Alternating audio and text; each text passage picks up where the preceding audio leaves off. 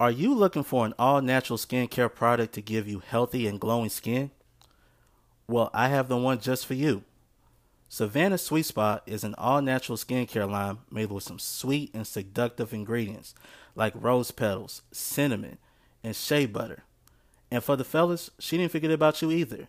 She has men moisturizer and cognac and Cuban soap.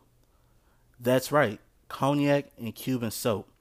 So go visit savannahstore.org right now to place your order. Once again, visit savannahstore.org. Trust me, you won't be disappointed. Gotta get to the money, gotta get to the money. Uh-huh. Early morning, so you know that I'm on it. So you know that I'm on it. Gotta make sure that my family's straight. Gotta make sure that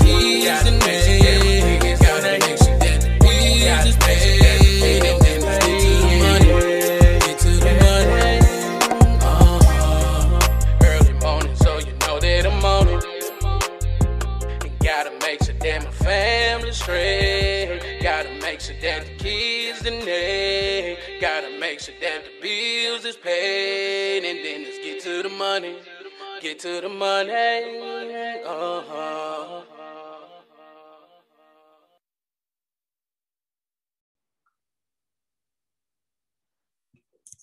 Welcome to another episode of Drinking After Dark, a podcast where we discuss random topics while having a few drinks. I'm your host, Darius, and as always, drink responsibly. And y'all make sure y'all follow Drinking After Dark Podcast on Facebook, Instagram, TikTok. And y'all make sure y'all like and subscribe to Drinking After Dark Podcast YouTube channel. Tonight, uh, we're doing something different for tonight's episode. Uh, we're doing the part two from last week's episode. Um, but before we get into that, I got to introduce my guest. She's back uh, technically for a third time. Uh, she's the owner of Savannah Sweet Spot. Give a huge welcome back to Miss Savannah Jones. What's going on? How y'all doing? How y'all doing? Thank you for having me back again. Always a pleasure to be here. That's what's up. Um, as I stated before, this is part two. Um, after we did our episode last week, uh, we actually started talking about some other things. And I was like, hey, you know what? This will be real cool if we talk about this. Uh, so glad she came back. You know, we're gonna get into it. Y'all gonna have fun like y'all always do. Uh, before we get started, I just gotta give a huge shout out to my sponsor, Joe Shakinab at Shakinab.com. Go visit Shakinab.com for services, monthly updates, and contact information. Once again, visit Shakinab.com, promoting leadership and scholarship. Also, two uh, quick announcements. Uh, if you want to sponsor Drinking Out the Dark podcast, please send a DM on Facebook and Instagram to Drinking Out the Dark podcast for details. Also, new episodes are available every Friday on YouTube, Anchor, Spotify, Apple Podcasts, Google Podcasts, or wherever you listen to podcasts. So y'all continue to support, man. Tell your friends and family about it. You know, we're we're doing it. We're doing it over here, man. I'm having fun with it, and I hope y'all having fun too. So Savannah, man, what you been up to? well, you know, just out here grinding, trying to keep up uh with the business. You know, I just did my relaunch July 23rd, so all the products, new and improved website, everything's up and running. We're back on the ground. Everything available for purchase. Um, so yeah, whether you're looking for something grown and sexy or something light and subtle, I promise I got some for everybody. So definitely check it out. Definitely, definitely. And um, before going further, I'm just gonna let y'all know tonight I'm drinking on something completely different than my nor. As y'all know, I usually drink my Crown Royal vanilla mixed with Dr. Pepper cream soda. Tonight, I'm actually drinking on New Amsterdam mixed with Sprite. So as y'all can see, clear, you know, uh, something different. You know, I had had these uh had these little bottles in my bag for a little minute, so I might as well go ahead and uh drink it up. You know, go and let it go and get through it. But I will be back on my crown though, believe it. you know, so um, what you drinking on? You drinking on some tea tonight? Yes, I'm drinking on some um it's called traditional medicines tea um, red raspberry, Real good, real good. A little bit of sugar, a little bit of honey. And that's it for me tonight. I ain't doing too much, but yeah, some hot tea for me. Yeah, I see you got a new hairstyle over here looking like Foxy Brown. and this is my all my real hair, I promise. I just got me a nice old pick, picked up my fro, and hopped on the podcast. You're looking good though. It's looking Thank good. I like that. Thank you. So uh we're gonna get into some topics. Uh first topic we're gonna get into, we were actually talking about this the other day, was uh what was he talking about? We was talking about uh help me out. I'm lost. Oof.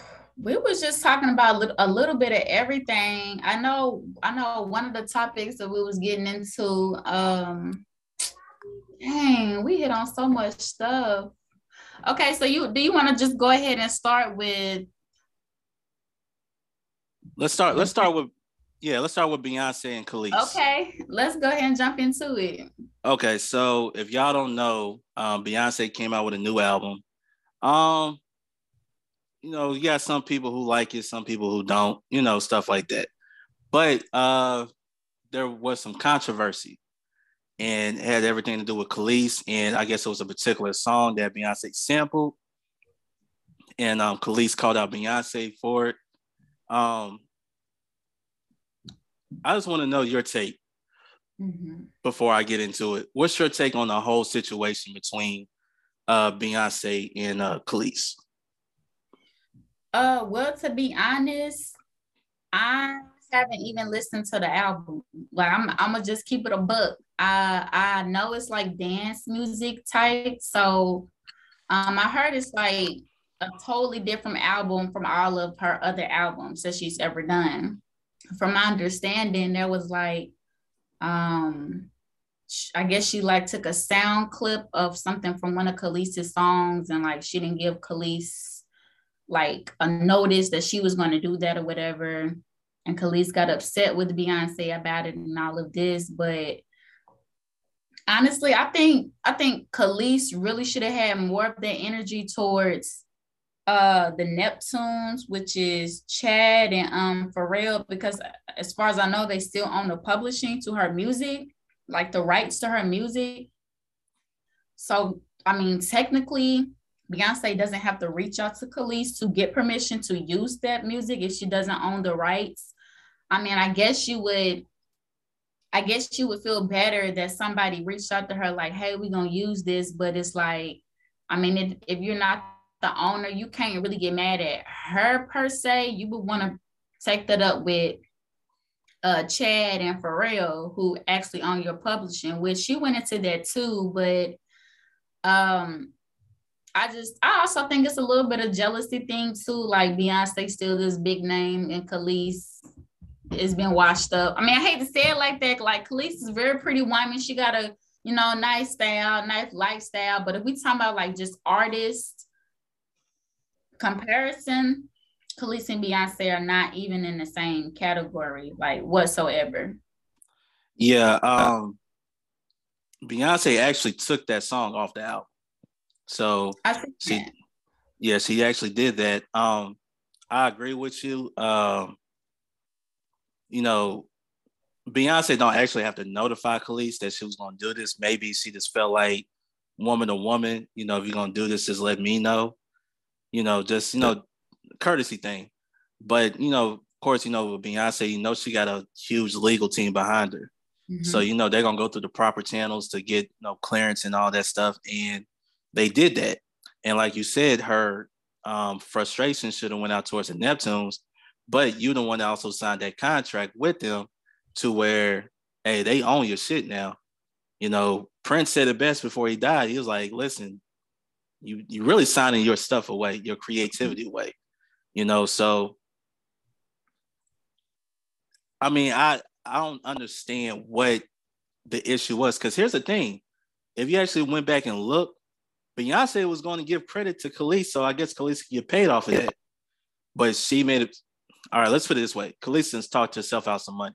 Let's just get that out the way right now, right? And not only that, but you got Beyonce sampling you know something from you you talking about the biggest female artist in the world. Mm-hmm. I mean, that's a, you know, you should be honored that she's doing that. Now, like I said, if she would have gave you a heads up, that's one thing. I guess that's what she's upset about. Also, mm-hmm. too, you know, upset about her deal that she had with the Neptunes.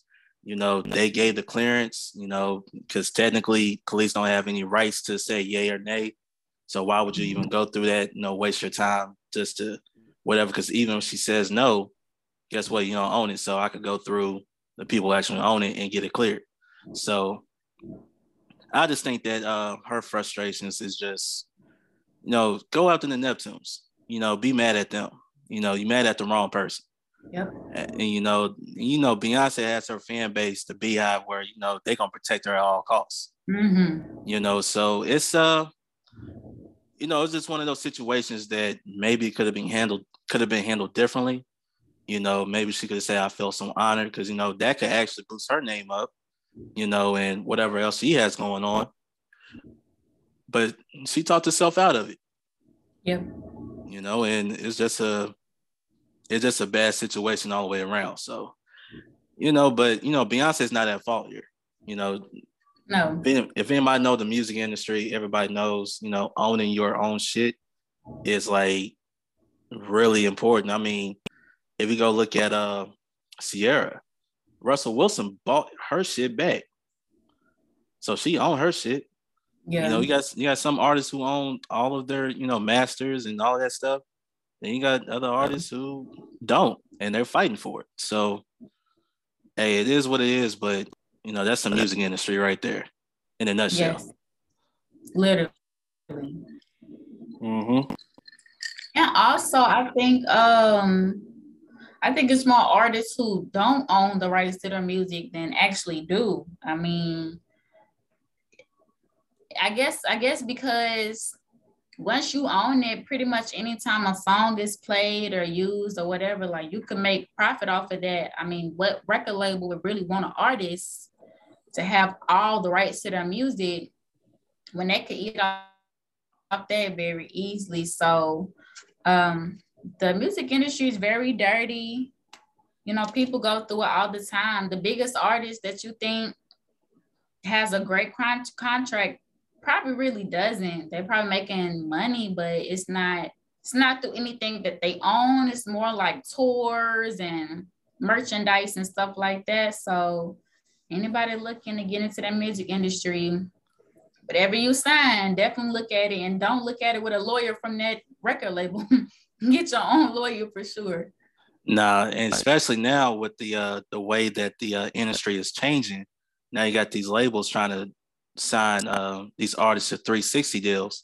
So now whatever you do, they get a cut of that. So it's like, hey, just sign your record deal with the albums and all that stuff. When you go on tour, that's pretty much where you're gonna make your money at. Don't give the record label your cut. You know, just go out there on tour, make your money. You know, go home and you know invest your money wisely. You know, if you want to start something else outside of music, do that. Um, save it. You know, that's always important to save your money, you know, stuff like that. But, you know, the, like I said, Prince, you know, he spoke out about it. Michael Jackson spoke up about it. You got a lot of artists who spoke up about it. And yet, you know, I think too, you know, these record labels know who they really want to sign because they they figure like, oh, okay, they coming from a background where they actually need this. So basically, we're gonna give them this terrible contract, and then all of a sudden they're gonna complain about it, but you signed that contract. You know, um, who's who's most famous? TLC.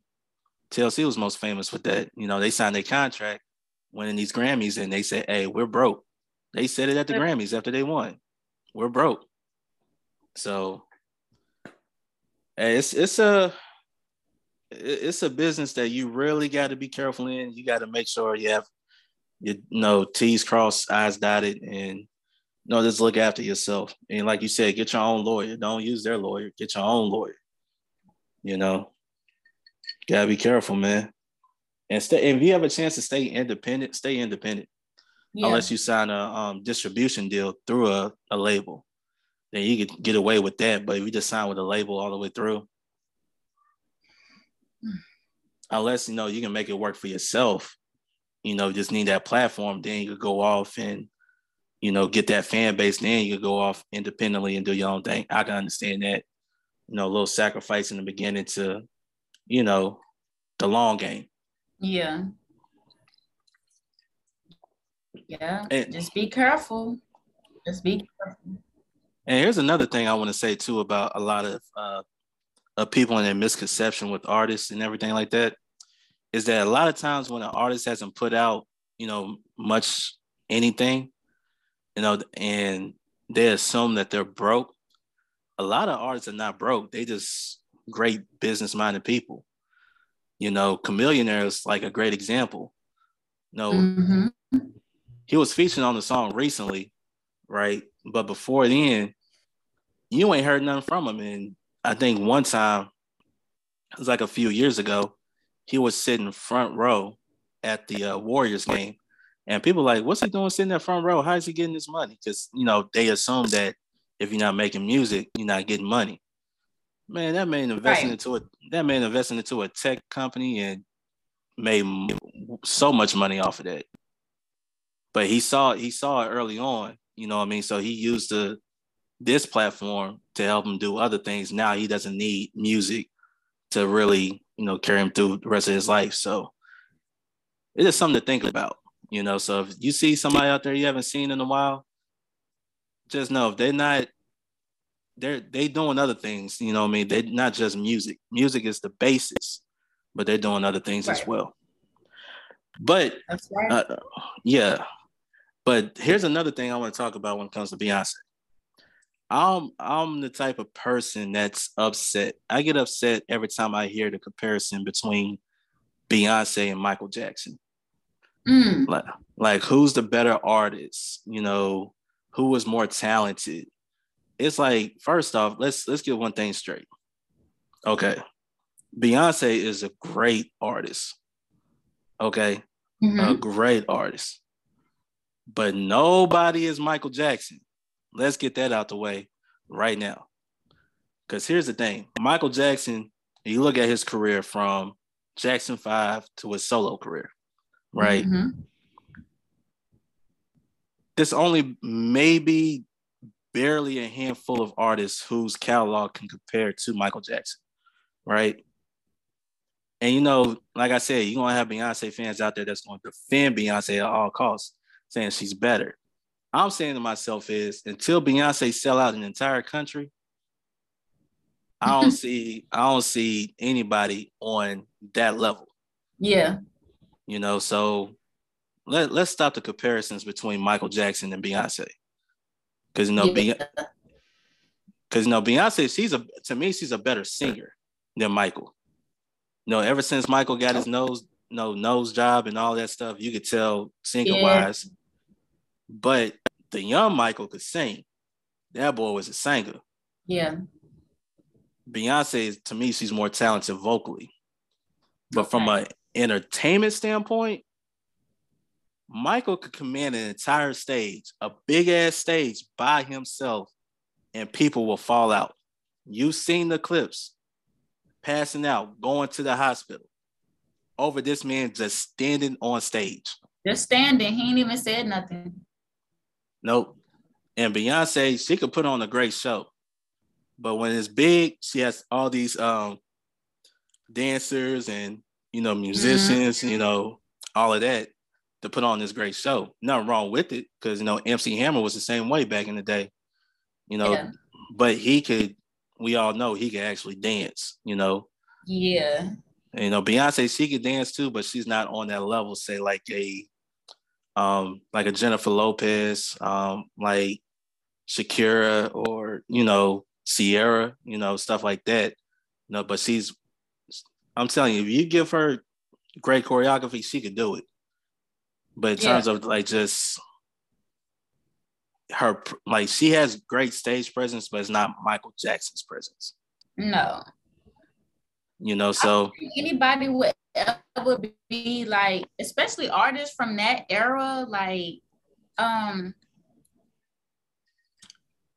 people were held to like a different status then to now. And okay, for example, people like Michael Jackson or James Brown or like Little Richard, or even if you're gonna throw like Elvis Presley, even though he's a big thief, um, those people really had like people in like standstill shock when they would perform, like people going crazy, just like doing the most just to go see them. And we talk we talking about people who really just perform like with themselves. It wasn't like a big orchestra or band or nothing like that. I mean, it was just kind of them. I mean, outside of the Jackson Five, I'm just talking about them individually. Yeah, people would do the most to go see them, and but I don't think nobody is going to be able to top Michael ever.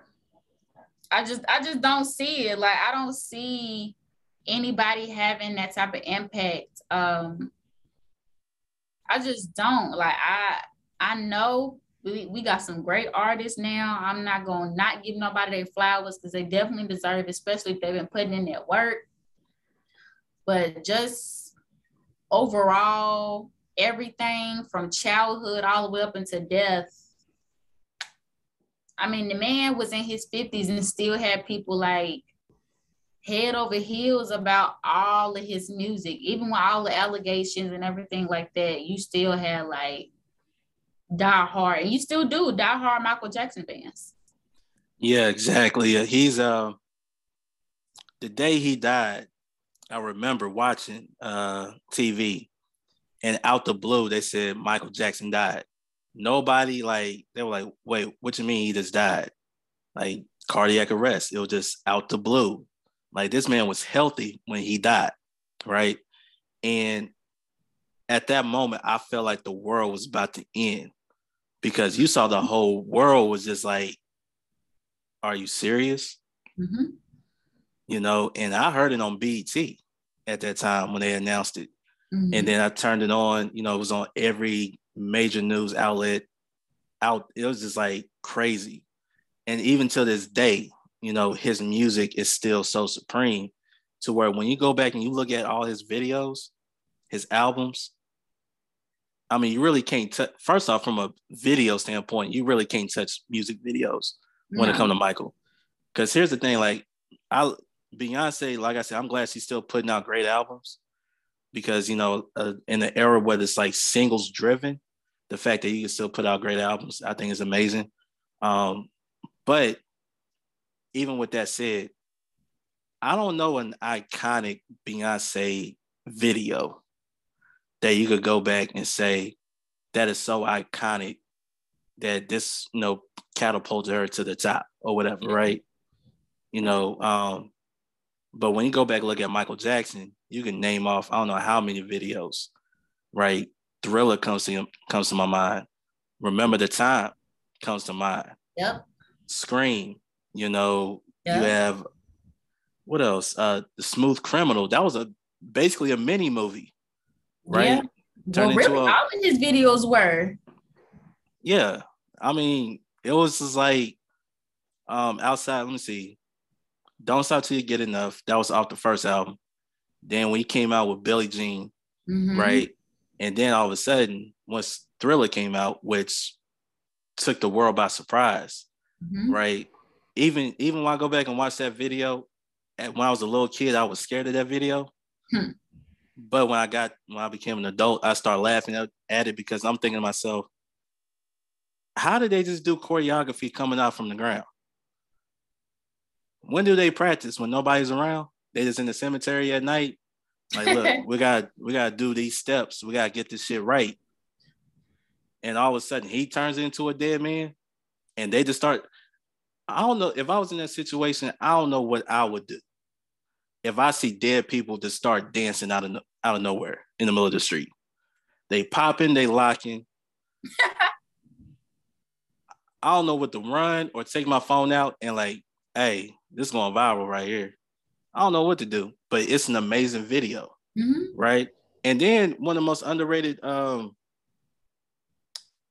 was it videos? It was um, Ghost when he did Ghost, right? I've seen that video yeah, it's um, it's where the, uh, the everybody in the neighborhood they go up to this mansion and they want this guy to move out the mansion.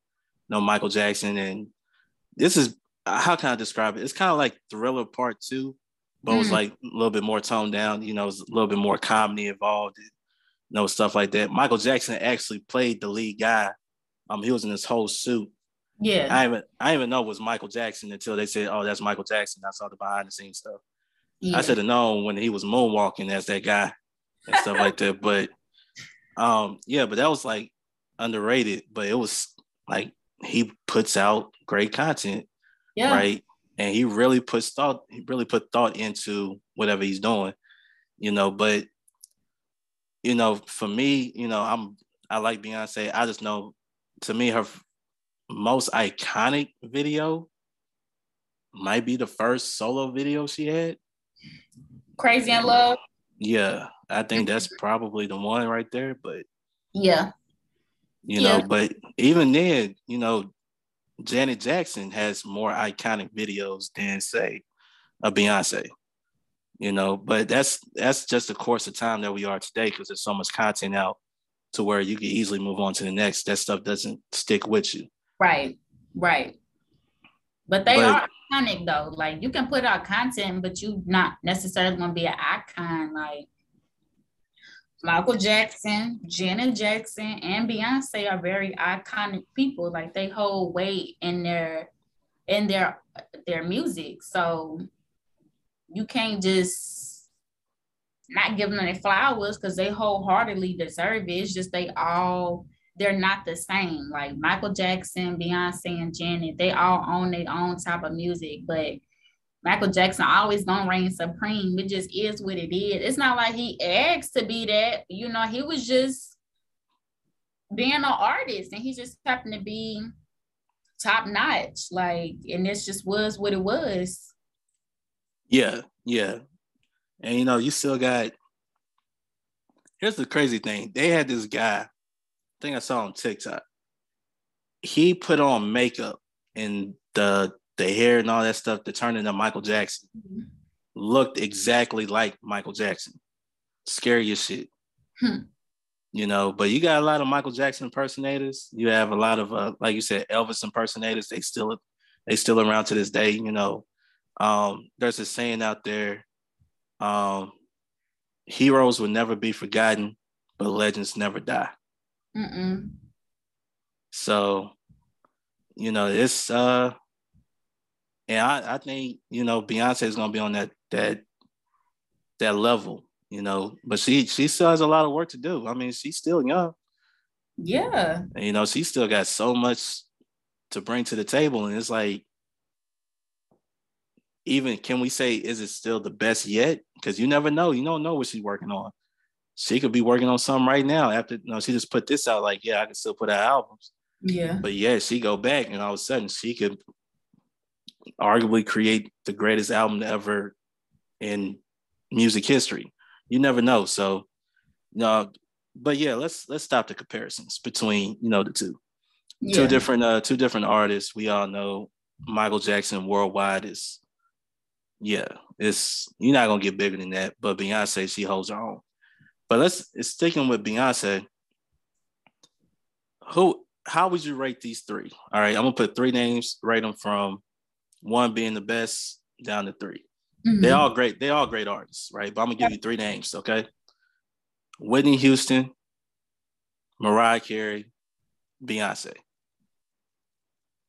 I would do it literally in that order. Whitney Houston number one, Mariah Carey two, Beyonce three. Um, yeah, Whitney. I I really don't know any other like female vocalists that could really like knock Whitney out the park. Like now Mariah Carey got the notes, she got the whistle, you know what I'm saying? She got it. Like yeah. Mariah Carey got it, no doubt. But I, I'm just talking about like ballads and runs and songs. Whitney is just, I mean, she's it. I'm sorry. Like it's nobody was topping Whitney. I'm sorry. I know that's kind of wild. You know, now we got some good artists. We got some great female artists, even some artists before Whitney, you know what I'm saying? Like the Aretha Franklins and all of them, phenomenal.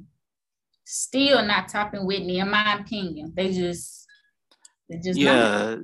Um, yeah, Whitney had the golden voice. Let's just call it what it is. She had the golden voice, and she was like the female Michael Jackson, in my opinion. Like, oh yeah, back in those days. Yes, like her range of voice and just those notes she could hit. Nobody was nobody was topping that. Like, I'm sorry. No, I mean I can't be mad if somebody want to put Beyonce first. I can't be mad.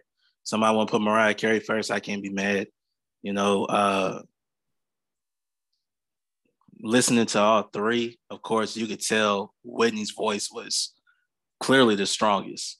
Mm-hmm. You know, uh, Mariah's voice is the most versatile. Mm-hmm. You know, stuff like that. You know, Beyonce, I think she's great at her range and what she does. Mm-hmm. You know, um, now when it comes to like, if you were to say who had the biggest song out of the three, I think you can only say it's going to come down between Mariah and Whitney Houston in terms of whoever had, because you have to say one song, right? You had to pick one song. You say this is the biggest song out of the three. I don't think. I'm gonna say how can I say? Not too many people would say a Beyonce song would be better than um, Whitney Houston's uh, cover of "I Will Always Love You." You know. to uh, what? I mean, Mariah Carey has so many great songs. I don't know which one to Mariah pick. Carey has a catalog out of this world, but I don't even think like I will always love you. I knew that song before I even should have knew that song.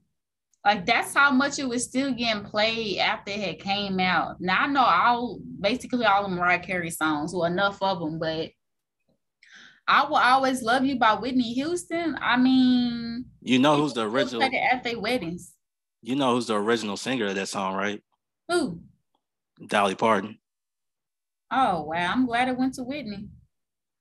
It's uh, I think Dolly Parton wanted Whitney to sing that song because Dolly Parton came out recently and said that she wanted Beyonce to do the uh, remake or cover of uh, Jolene, which is like one of her biggest songs in her career.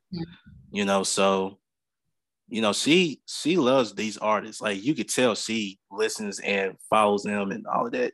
Mm-hmm. But yeah, that uh Whitney Houston cover, I mean, I think that song saved the movie that she was in because nobody talks about that movie. The bodyguard. Nobody talks about it. yeah, it's nobody really talks about that, but they talk about the song and that song, I mean, like even when you hear it to this day, it gives you chills. Yes. You know, I think Mariah Carey's biggest song, I think, is her Christmas song, All I Want for Christmas Is You. Yeah. You know, see how much money is she making off of that song? She's doing Christmas. I mean, she like, came with a tweet and she was like, "That coin, I think I'm getting to off a stream." She was like, "It's really not that big of a coin." She she had came out publicly on Twitter and was like, I know y'all hear my song every year, blah, blah, blah. But she was like, it's not that big of a bag that y'all think I get. I don't, I mean, I don't, she might have some contract wise we don't know about. I don't know. You know, I know she was married to Tony, was it Tony Mottola or with Sony or something like that? So, yeah, she, yeah. Yeah, I know that was a pretty rough marriage. So, um, I don't know, but she definitely talked about it on Twitter because everybody was like, girl, I know you eat every year. And she was like, no, you know, it's not what y'all think. So I don't know. I mean, she probably don't, like I said, she probably don't own the rights to the song or whatever, you know. Of course, when it comes to streaming, I think they're actually making less than they would just off an album sale. So yeah. But in terms of impact,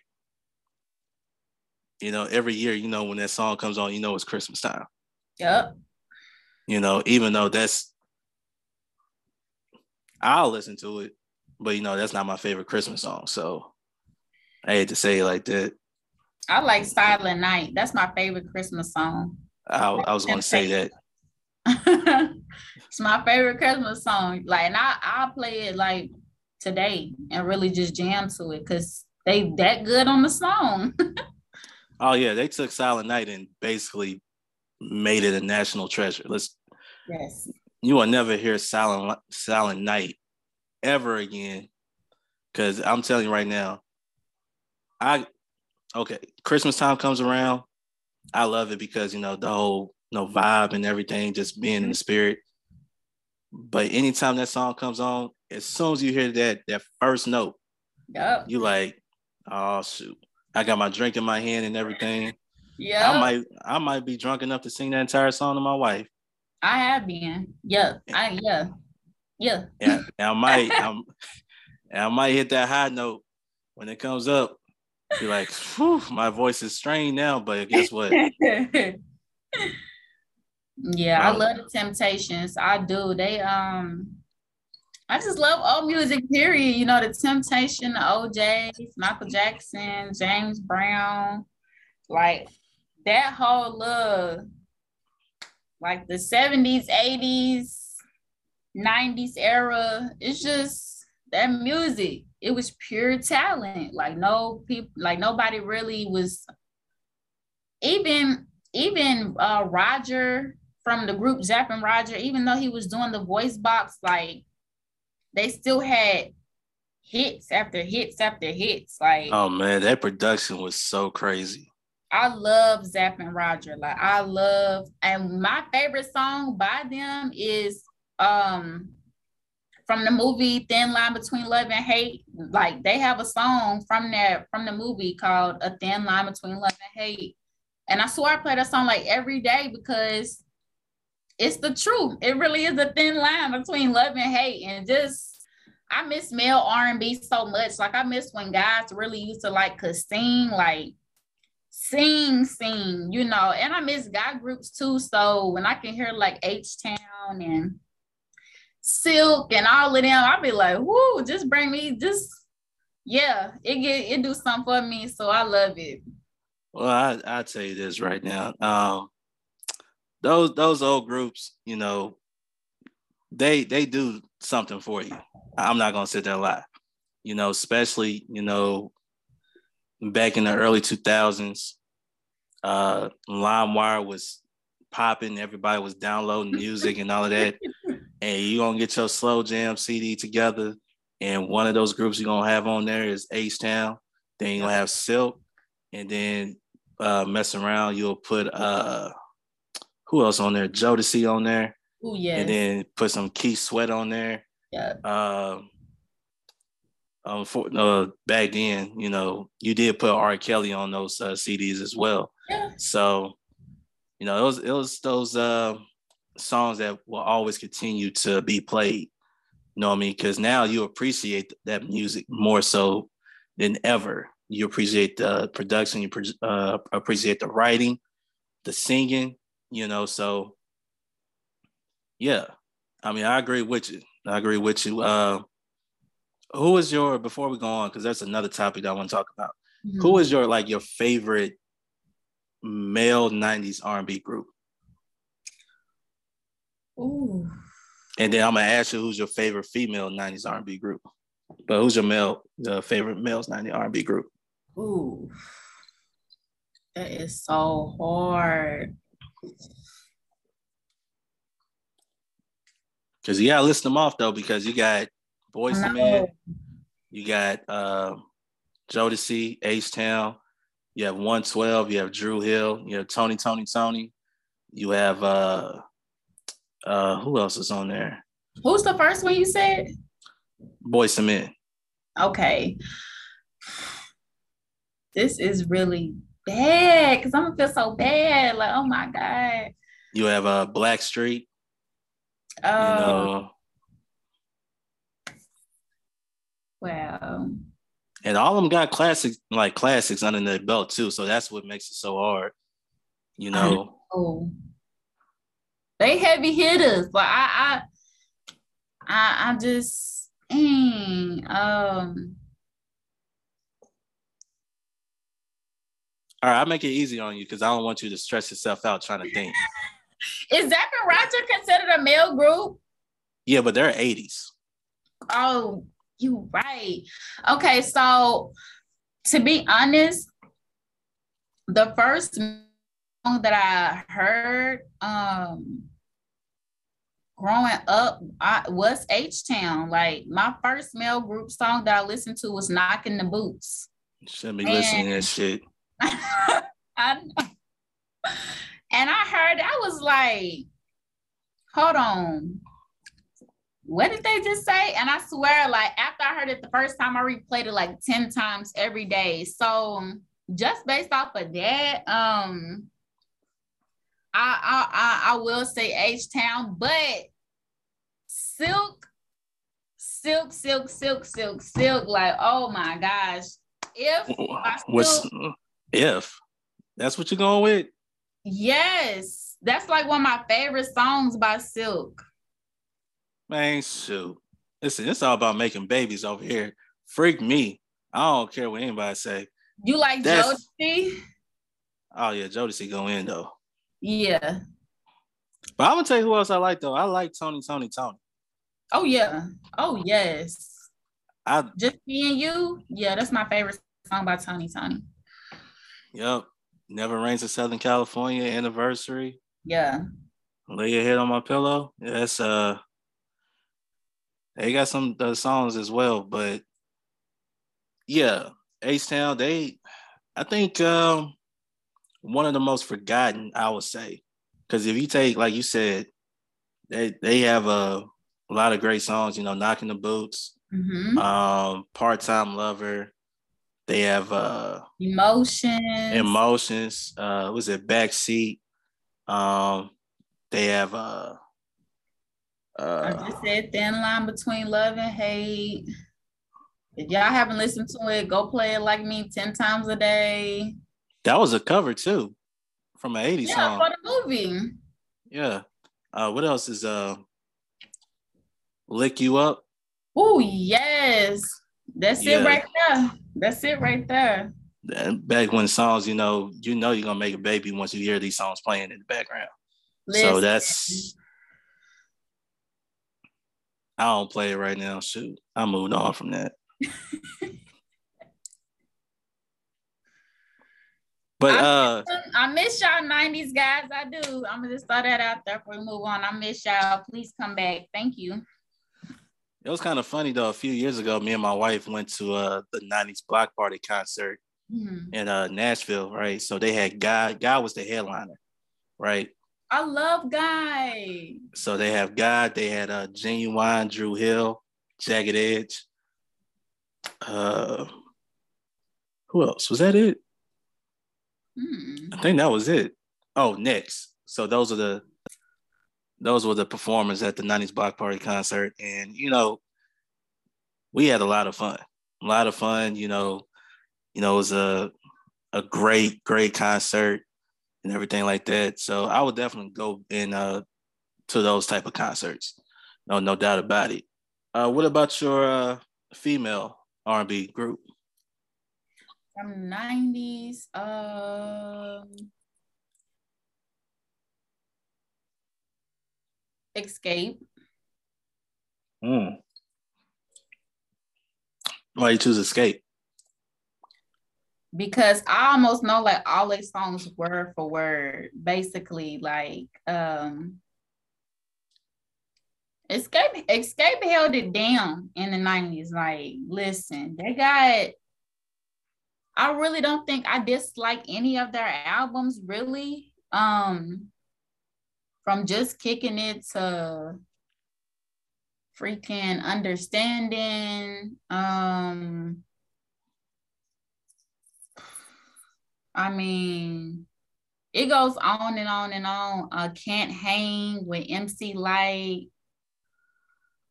what else um tonight that's like one of my favorite songs by Xscape. i love tonight uh yeah, I love Xscape. I do. That's what's up. You know, the, like I said, nineties, that entire decade. You know, you had so so much uh, great talent to where it was just you know you had to bring it because the competition was so heavy. Yep. So, you know, there's a lot of like I said, there's a lot of great um, female R and B groups. You know, TLC obviously, SWV, yeah, um, 702. Yes. Uh, was it Black? Um, I feel like who is it? Uh, Brownstone. Yeah. Uh, a lot of 90s female groups that was really popular. And I feel like um, a lot of them get did not get to transition how they should have. Of course, you know, bad contrast, what we literally just discussed and all of the stuff like that. But all of them, all of them like knock out the part singers. I can't really say they was like BSing on the mic. When they came, they really came to sing. And I love like I love SWV. I really do.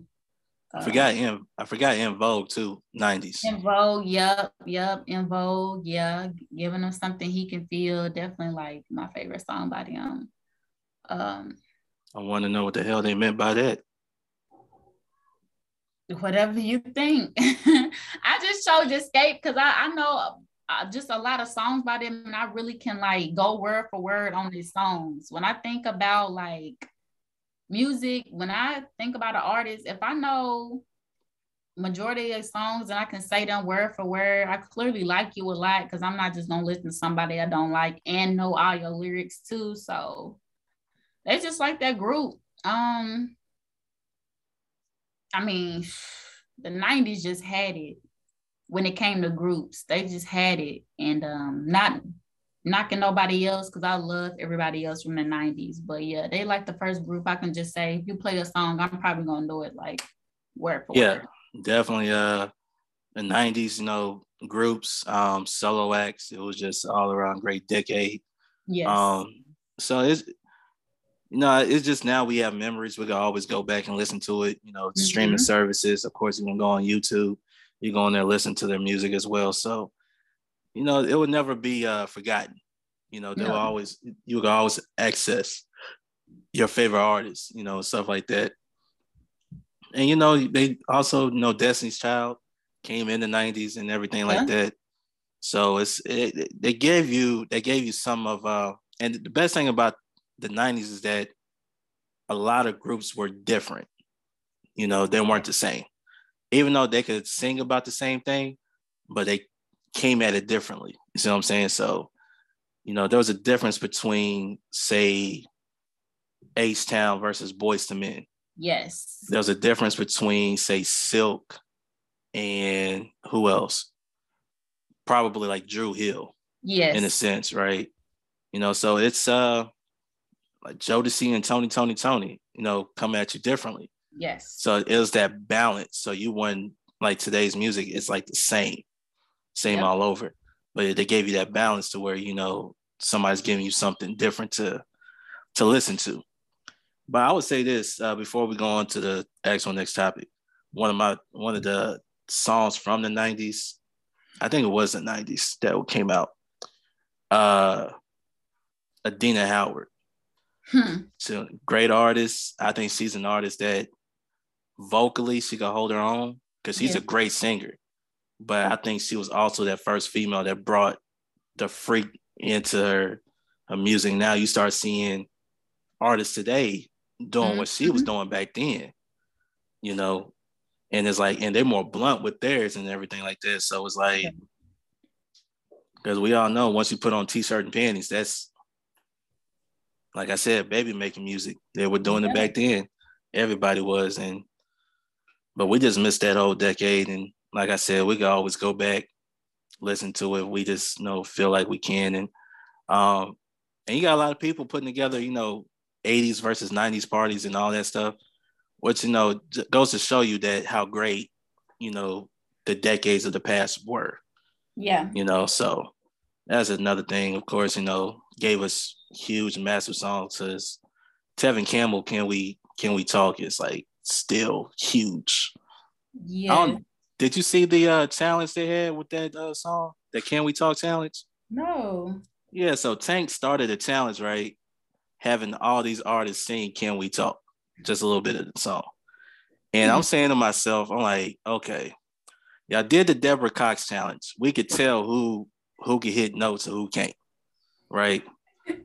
But when we did, when they did Can We Talk, I'm thinking like, okay, some of y'all struggling. And these are professionals mm. struggling. And I remember uh Boosie got on his uh social media pissed off, like, man, y'all fucking up a classic. Man, y'all let that man's voice rest in peace. I was like, in a sense. No, he was just saying basically just let the song, you know, oh, let it oh, be. Yeah. yeah. Let the song be, man. Don't mess up a classic. Yeah. Right. And then I was like, you know what? I agree with you. Because I don't yeah. want nobody else singing that song but him it, it was made for him, you know what I'm saying? Like it you can't Yeah. certain songs were made for certain people, so you just gotta let that. But I, I give it, I give people, you know, props for uh really trying and all of that. But his voice is so unique when he sings that song, and he, you can tell he could go up to a whole nother level. You know, I think the person that came closest to it was Mario. I think he was the one that came closest to really doing that song. But even with that, hey, you could tell that song was just for him mm-hmm. and let that be. All right, so let's move on to the next topic. Um,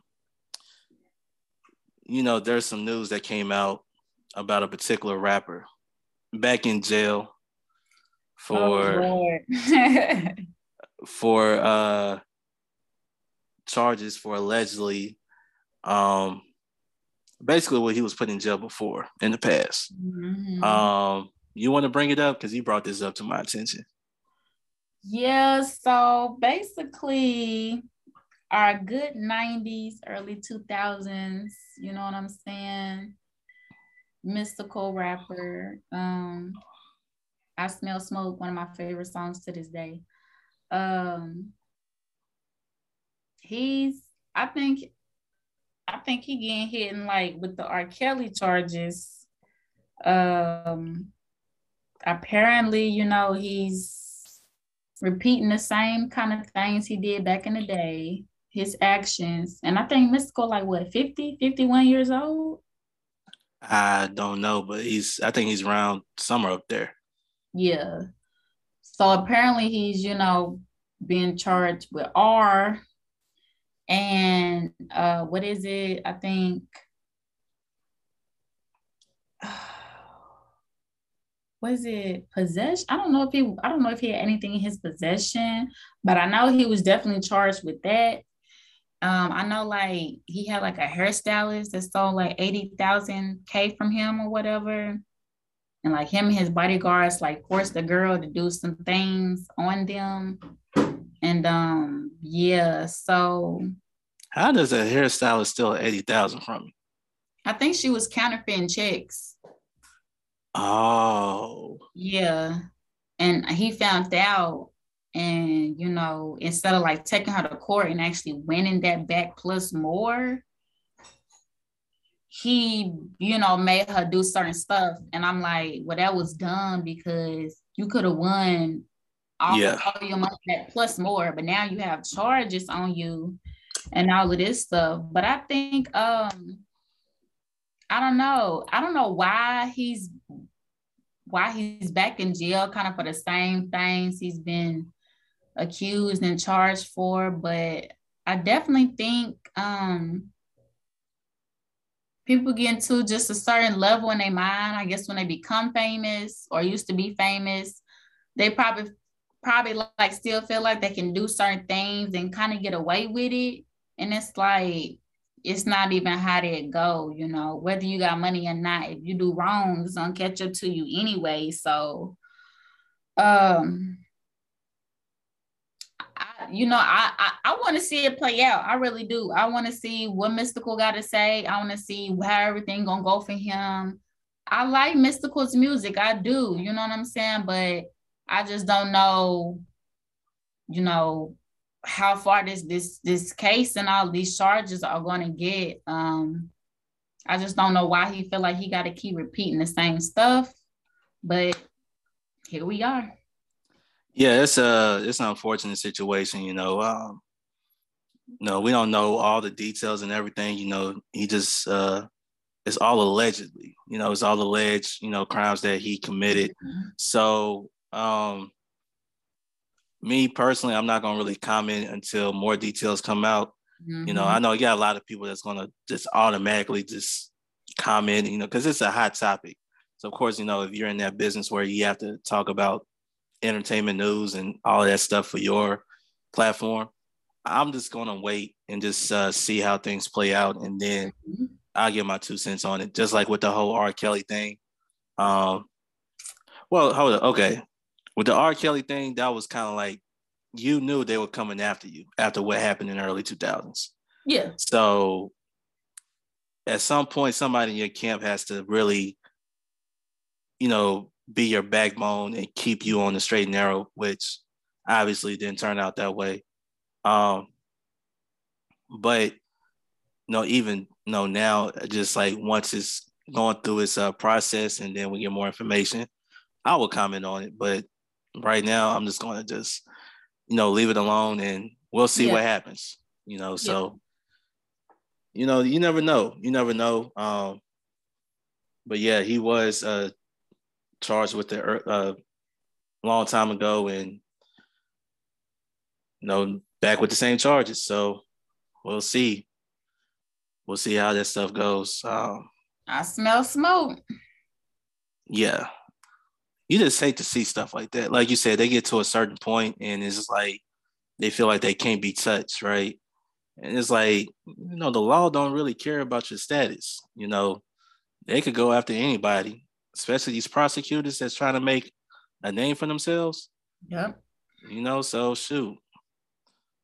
You just gotta be careful, man. Actually, when you are at that certain level, you have to be even more careful. Yes. You know, especially you know you're in the public eye. You know, I mean, it's just it's, it's just unfortunate that they think like that. But hey, you know, we can only comment till after the fact. Once the results are in, yeah, we could uh we could comment on it. All right, so uh let's go on to the next next topic. Um we we uh we don't usually talk about relationships and you know stuff like that, you know, because there's a lot of platforms that talk about relationships, you know, men and women and stuff like that, you know, the roles and who's more at fault for this and that. yeah. You know, who cares? But um, what's your thought on today's relationships and what what do you see as the common problem in today's relationships? Um, I would in my personal opinion, I honestly think there's like a war on sexes. Like I think men and women have. I think I think it's uh, honestly I think it's been a war on men and women for a while now. Um, I think it's just a lot of things that plays against it, and honestly, I think I think the war is really, really big in like the black community. Like you see more like black and black men and black women against each other than other races. Not saying it don't happen to other races because it definitely do. Uh, but I think people just lack accountability, responsibility, and respect. So you really got to have all three to really maintain a good relationship. So if you don't even have all three when you are in a relationship with somebody, it's it's not I mean, no relationship is perfect, but those are like the three main things that'll keep y'all at least steady. Um, and I would say at a good standstill because if you're not accountable for your actions, if you're not responsible for what you do, and if you don't respect yourself or the person that you're with, I mean, it kind of doesn't even make sense to be in that relationship because what is the point? You know, like that's the that's kind of the three main things in my opinion, that that you should be doing in a relationship. So I think a lot of people just don't have it or they're not willing to do it. So, and I just think I, I like, I honestly like the red, the red pill talk. Like I like that. Um, what is that? The red table talk? That's what you mean? No, no, no, no. Like the red pill. Yeah. Like, so basically, the red pill is like when guys um going like it's called the manosphere, where guys go and they just talk about basically just like these relationships that they have with these women. And it's like basically just exposing, I guess you could say like exposing women or whatever. Um, you know how females just be like men ain't shit, they no good, and they have like all these horror stories of like all these relationships they've been in with men and how they was done so dirty. Well, like the manosphere is kind of like the same thing to where guys like come together, you know, they talk about how they've gotten better in relationships, bad relationships that they've been in, things they do to stay in relationships, or things they do to stay out of relationships. Um, I like the topic. I do. I like I like it. I think I like it because I'm so used to just hearing one side of a relationship as a woman. Typically, when women tell you about their relationship, they usually only telling it from their point of view, and you never get to hear like nobody else's point. So when I can finally hear guys like talk about their experience from their point of view, I love it because I'm like, okay, it makes more sense because I mean, I had to say it, but like women are typically more pandered to and like they're more of the victim in relationships. It's like they usually are like the more battered ones. But when you start talking to a lot of guys, you be like, oh my God, you went through that? And it's like guys don't get as taken as serious when they be like, yo, I'm, I'm really in a bad relationship. It's like, oh, you should just suck it up. Versus if a woman say she's in a bad relationship, everybody and their mama lining up to like help her out, you know, give her resources. And it's just like, I love to hear the other side of the story. I feel like everybody should tell their truth. Yeah, and not only that, but I think a lot of people have um,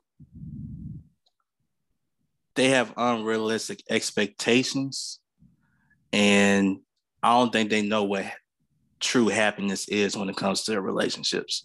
So a lot of times, you know, you got a lot of uh, I think what also gets in the way too of relationships are standards. You know, in terms of, you know, you looking for, let's just say women are looking for a particular guy. He has to be this tall, make this amount of money, mm-hmm. you know, has to have this house, drive this type of car and all that stuff but yet what they're not looking for is is a man like you said gonna respect you. Is he gonna you know love you be committed to you? You know he's gonna be uh faithful honest? You know all those things that money can't buy but you're looking for the material things that you think you know those material things that he can offer is gonna make you happy. Mm-hmm. not not knowing that hey yo he got all these things yeah but this dude could turn out to be like OJ. Right. So it's like, you know, you gotta be careful what you ask for at times. And, you know, if you are if you sell like a real um expectation of your relationship in terms mm-hmm. of not no financial or anything like that, not the material things, but in terms of what could truly make you happy, mm-hmm. you know, coming from that guy, then I think everything will be fine. But you got a lot of uh, men and women, you know, they allow, I hate to say it, they allow social media influence their relationships.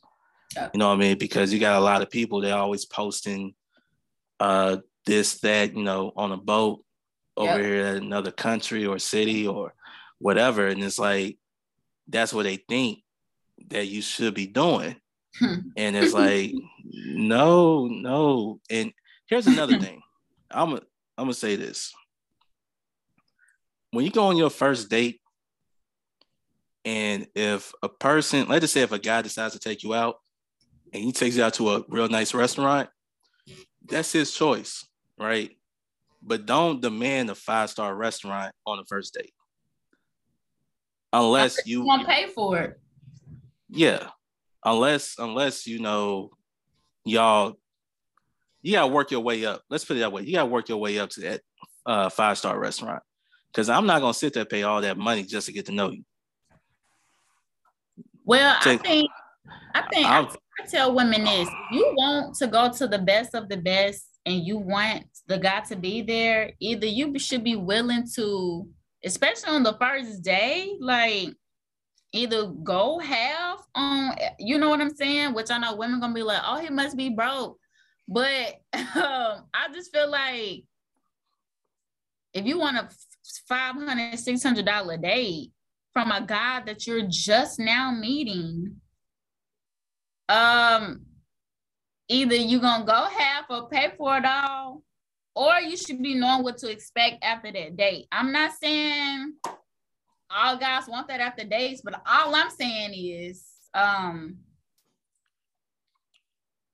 even even even if you meet a guy who just can blow five six hundred on a day and it won't do nothing to their account like that's like chump change. It's it's still in my opinion makes sense to expect something. You expected this right? You expected the date the location blah blah blah blah blah blah blah those were your expectations. So I don't know why you wouldn't expect somebody to have expectations from you too. That just don't make sense to me. Yeah, and um first off, let's let's get one thing straight. A date shouldn't really cost you that much to begin with. No. I mean, like, even if you so if you mean to tell me that if you're talking about going on the first date, it's gonna cost you five, six hundred dollars where exactly do you want to go first and foremost? Because I know for a fact on the first date, I would say at a minimum, maybe 150. If y'all gonna go get something to eat, then if I want to go to a movies and then probably go to a bar or something, I don't know, get yeah. some drinks. Yeah. I get that part, but 500. Nah, you you gotta be you gotta put some time in for that. I'm sorry. You got if y'all been together for you know a little minute, then yeah, I could see that, you know, go do something fancy. I get it. But right off the bat, nah. If you tell me entitlement, that's what that is.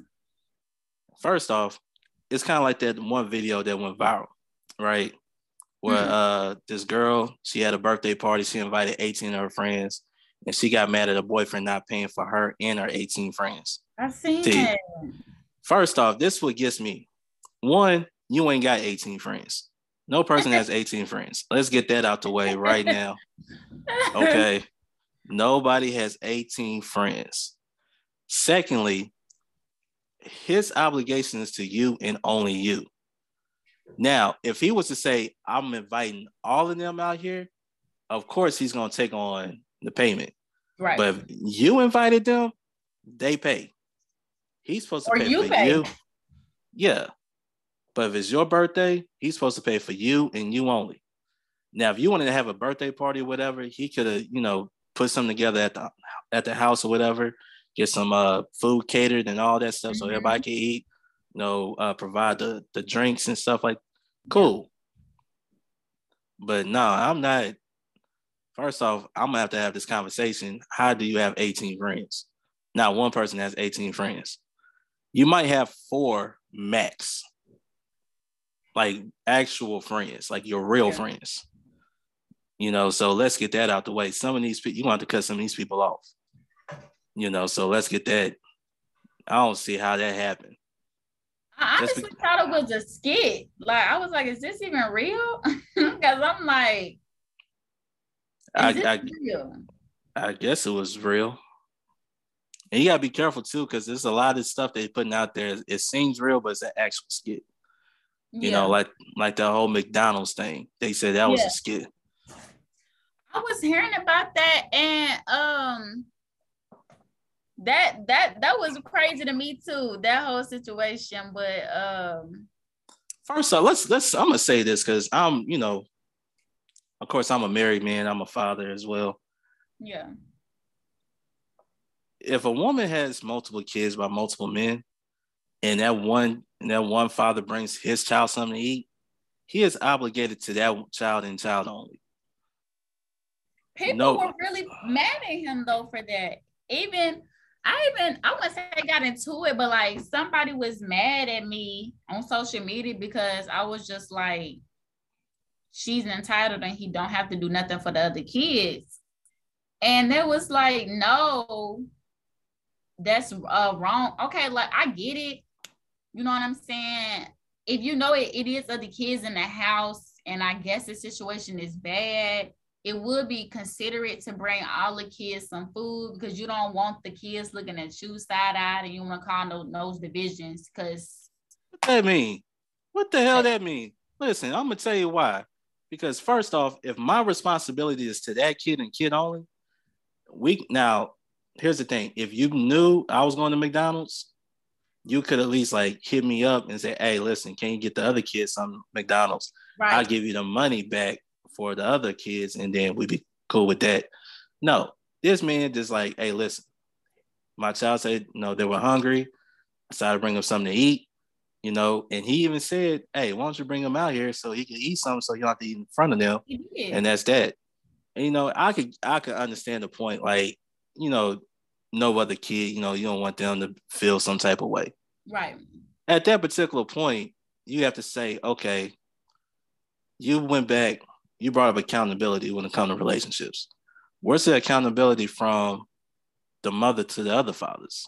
Right. Right. And and that's another point I was bringing up. I'm like, well, does she hold the same standard for the other fathers too? Like, if one baby daddy come over, do they all also have to feed the other kids? It's just like, and I'm thinking she get food stamps. I'm like, well, why can't she keep the food stamps? Is she, can she not manage them properly? It's just like questions I was asking, like, why is why is you so mad at this man? Scared or not, let's just say it was real.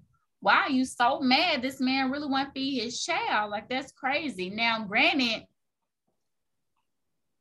you already knew what type of woman she was when you met her and she already had you, like you you kind of walked into it so i can't necessarily feel bad or sorry for you because it's like what did you really expect um so he definitely getting what he deserved but at the same time it's like well he seems to be an okay guy you know he's trying to at least take care of his child in particular so you do have to you do have to acknowledge that like I'm pretty sure all her baby daddies is not doing that. So why just bash him for, you know, taking care of his one child?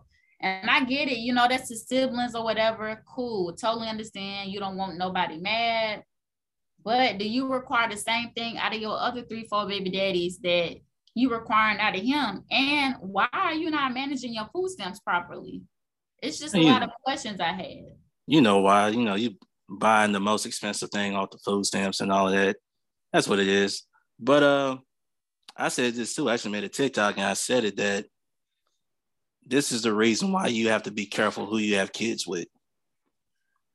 Whew, boy. I, you gotta. I don't care if you only got if y'all only got one child, you know, just between y'all two. Even with that, just you know, be careful. You know, if you're a man, be careful. If you're a woman, be careful because, you know, just because y'all have this child together don't mean y'all compatible with one another. Hmm. And not only that, but if you know this person is full of drama and you still want that, I don't feel bad for you whatsoever. So, you know, just be careful you decide to have kids with. You know, if you want to go, you know, have your fun, all right, do it. But you know, make sure you strap up. That's the only thing I'm saying. The club up with somebody who already been shot up.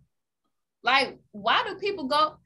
That's like that's like literally going to the club that just got shot up last night. You go back that same night. Now you know this club is dangerous. You know people be bringing guns in here. You still came in here like we, we just gonna have fun. It's like y'all probably will have fun, but it's probably gonna end terribly. And that's when that happens. You know, when you date somebody with a lot of kids or you know bad situations it's it may seem fun but in the end it usually does not end pretty good. Yeah, definitely. And uh it it did bring up a lot of conversation, you know, like you said, a lot of people were either for him or against him, you know, and stuff like that. But you can see everybody's viewpoints and um actually you could have two rights. Oh, let's be honest, you could have two rights. Um, but I think the most important thing is, you know, communication and also again, be careful who you have kids with. That's, That's all I'm saying. So, but you know, it was it was a great because it was on TikTok for like a good week. Like it was, I stopped. I didn't even get on TikTok for a whole week because I knew that was everybody was doing videos on that. So I said, well, you know, it's a great conversation starter. So everybody said what they're gonna say. Let's move on from it. Let's wait for the next skit. Because I tell you right now, one thing I love to watch is those gold digger pranks. I love watching those because they don't get no, they don't get to do no attention whatsoever. All of a sudden, you get in this nice car, they run it back to the dude. Yeah, I'm like, oh my gosh, this is ridiculous. And a lot of women don't fall for that either.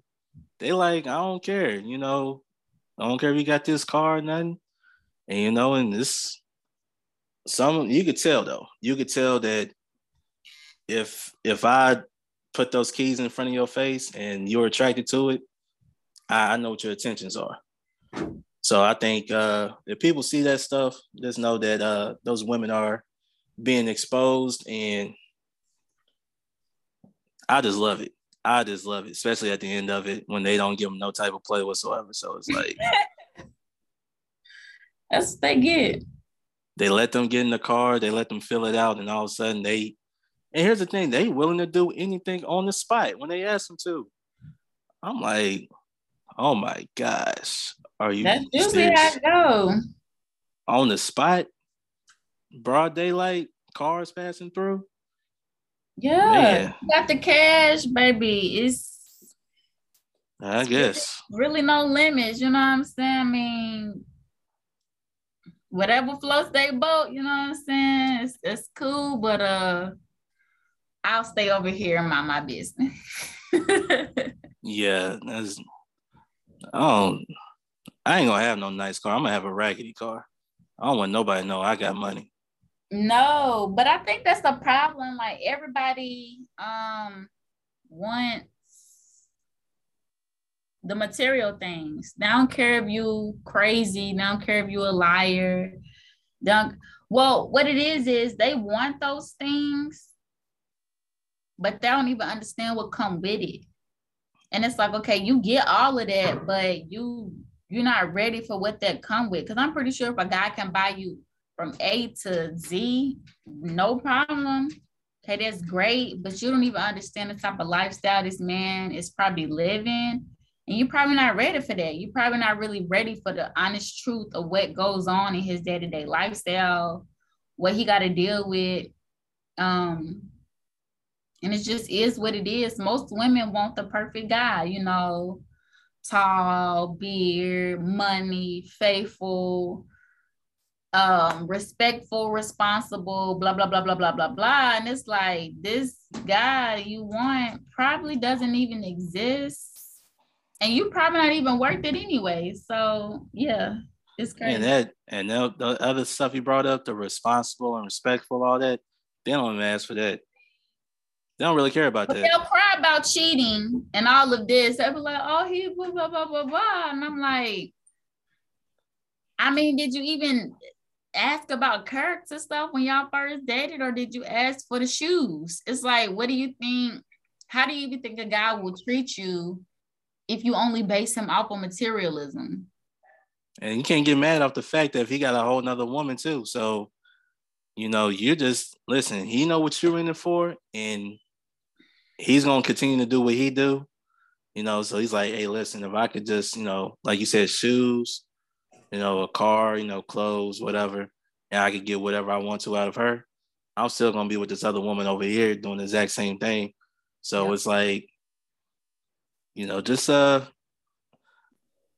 if you really want a guy, you really want to be treated right and all of that, ask those type of questions. Mm-hmm. You know, And if he working towards, you know, the material things and all of that stuff, you know, that's all good and everything, but still, you know, the character is the most valuable thing, you know.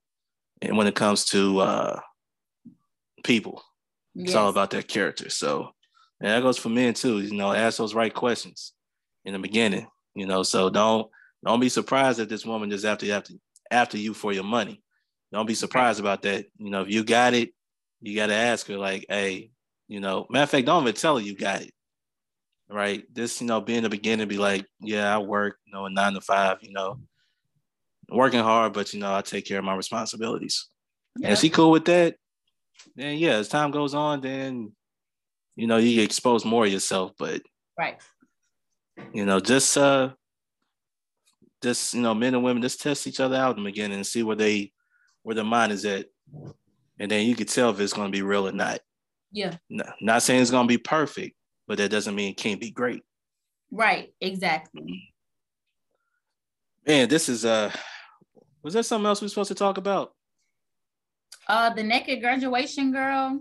Yeah. Yeah. They took her degree. If, if I'm not mistaken, I think they did. They took it after she earned it? Uh yeah. I think um based off of the photos, I could be wrong, but I think I read a story where they said they took her um like credits and everything degree because of the photos. Man, that is I seen the photos and I was like, why? Why'd you do that? You know, you could have did that off camera, right? With your you know off campus, you know, with your degree. They can't say nothing because you know you're off campus. You're already done with the school, you know, they can't say nothing to you. But to do that on campus, and you don't think the alumni is not gonna get mad, you know, especially those boosters. You know, a lot of people don't know every college, I don't care if it's a PWI or HBCU, they have donors. Mm-hmm. And you know, they see stuff like that, like what's going on. This is how you handle your school and all of that. So of course, you know, those people are gonna be mad. You know, probably the student body is gonna be mad because it's a bad uh, representation of of their school. Yeah. And it's like, did the picture look good? Yes. Hmm. I'm not gonna sit and lie, but that's not the place to take that picture. Right. You know, if like I said, in your own bedroom, or if you want to be on a beach somewhere, butt naked with it, celebrating, cool. Can nobody say nothing to you? But when you're doing on campus, I'm pretty sure that's a felony regardless, you know. Yeah. So it's like it was just a bad look overall. Yeah. Did they talk about pressing charges? Why she was trying to do it on camp? She was saying it was for for body positivity. Okay, I'm all for that, but what does your degree in that school have to do with? You could have took a naked picture right in the bathroom, being like, you know, guys, I just wanted to be positive with my body on the beach in a car. You could have promoted body positivity anywhere else, any way possible, but it was like you chose to claim body positivity with your degree on a school.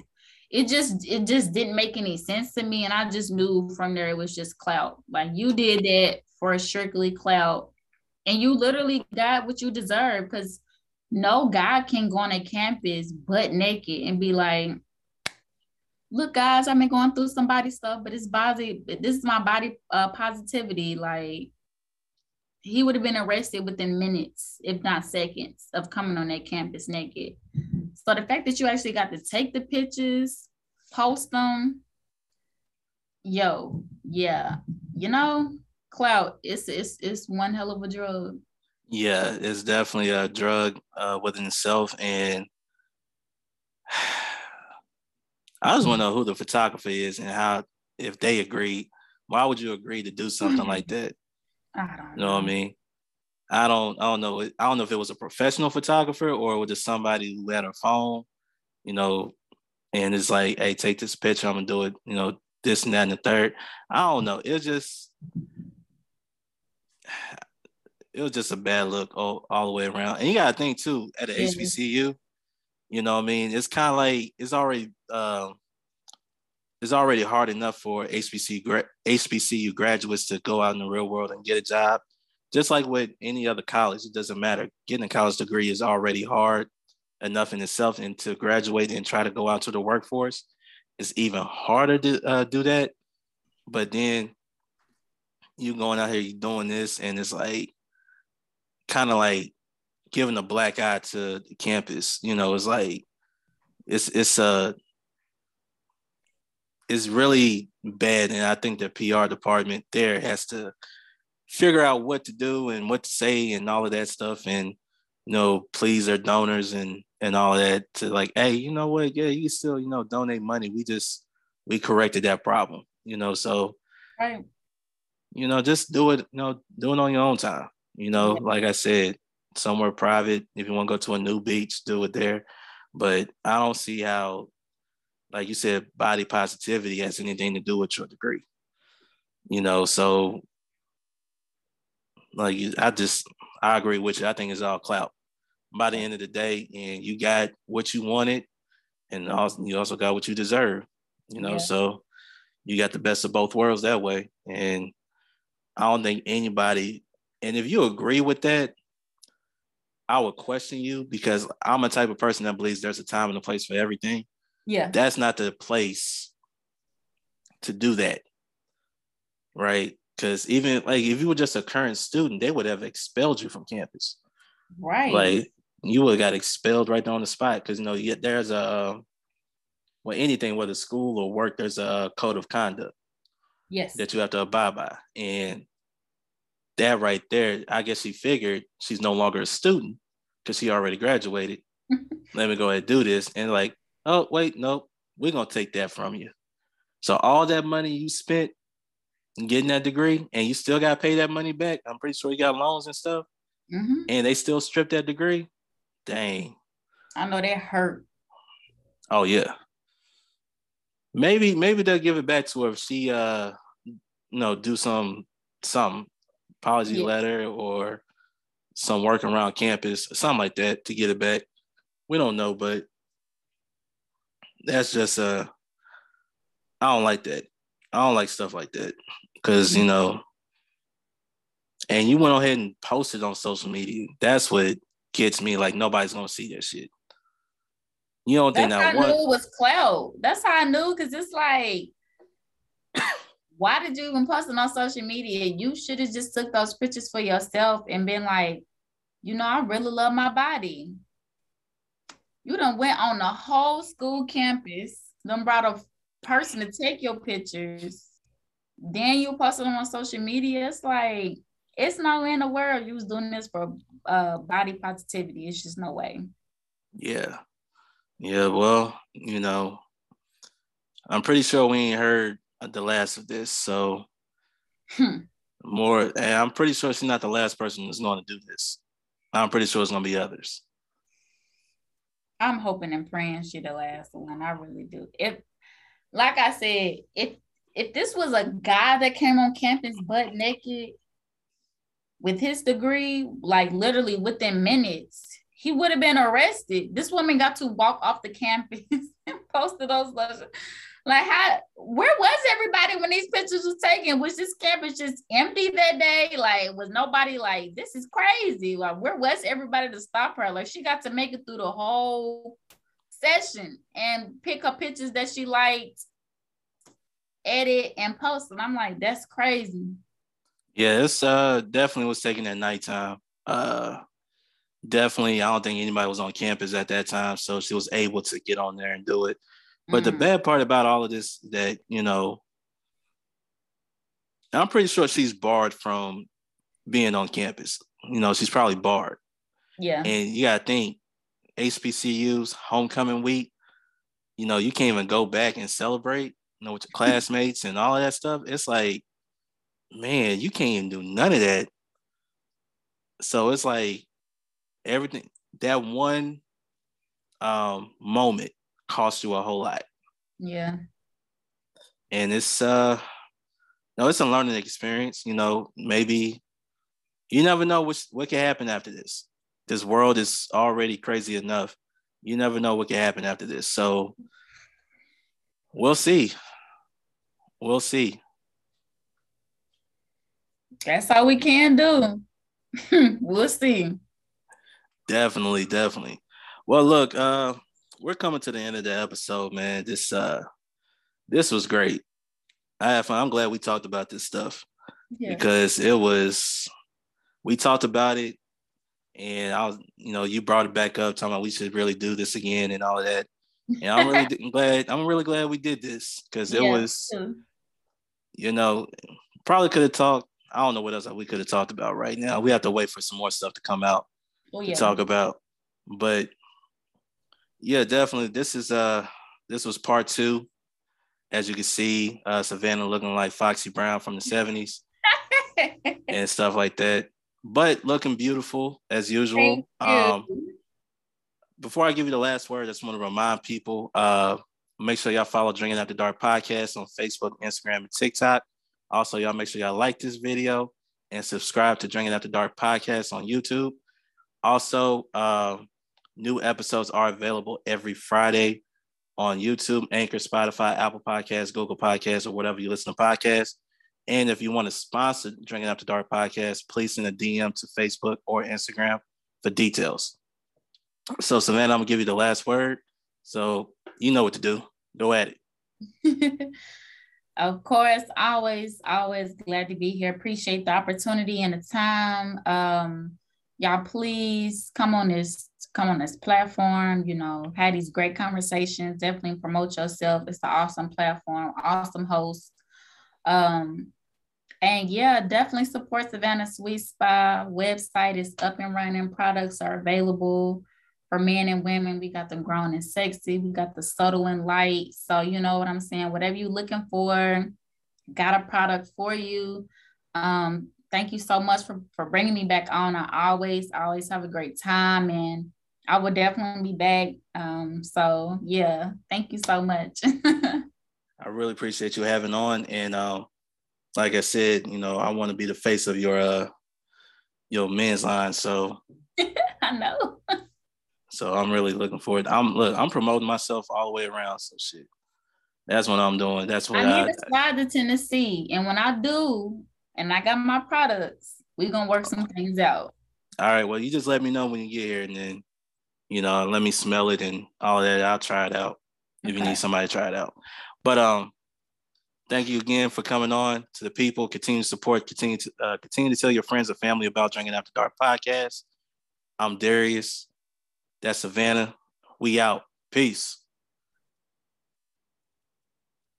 Gotta get to the money. Gotta get to the money. Uh-huh. Early morning, so you know that I'm on it. Sure that my family straight. Gotta make sure that the kids and me. Gotta make sure that the bills is paid. And then get to the money. Get to the money. Uh-huh. Early morning, so you know that I'm on it.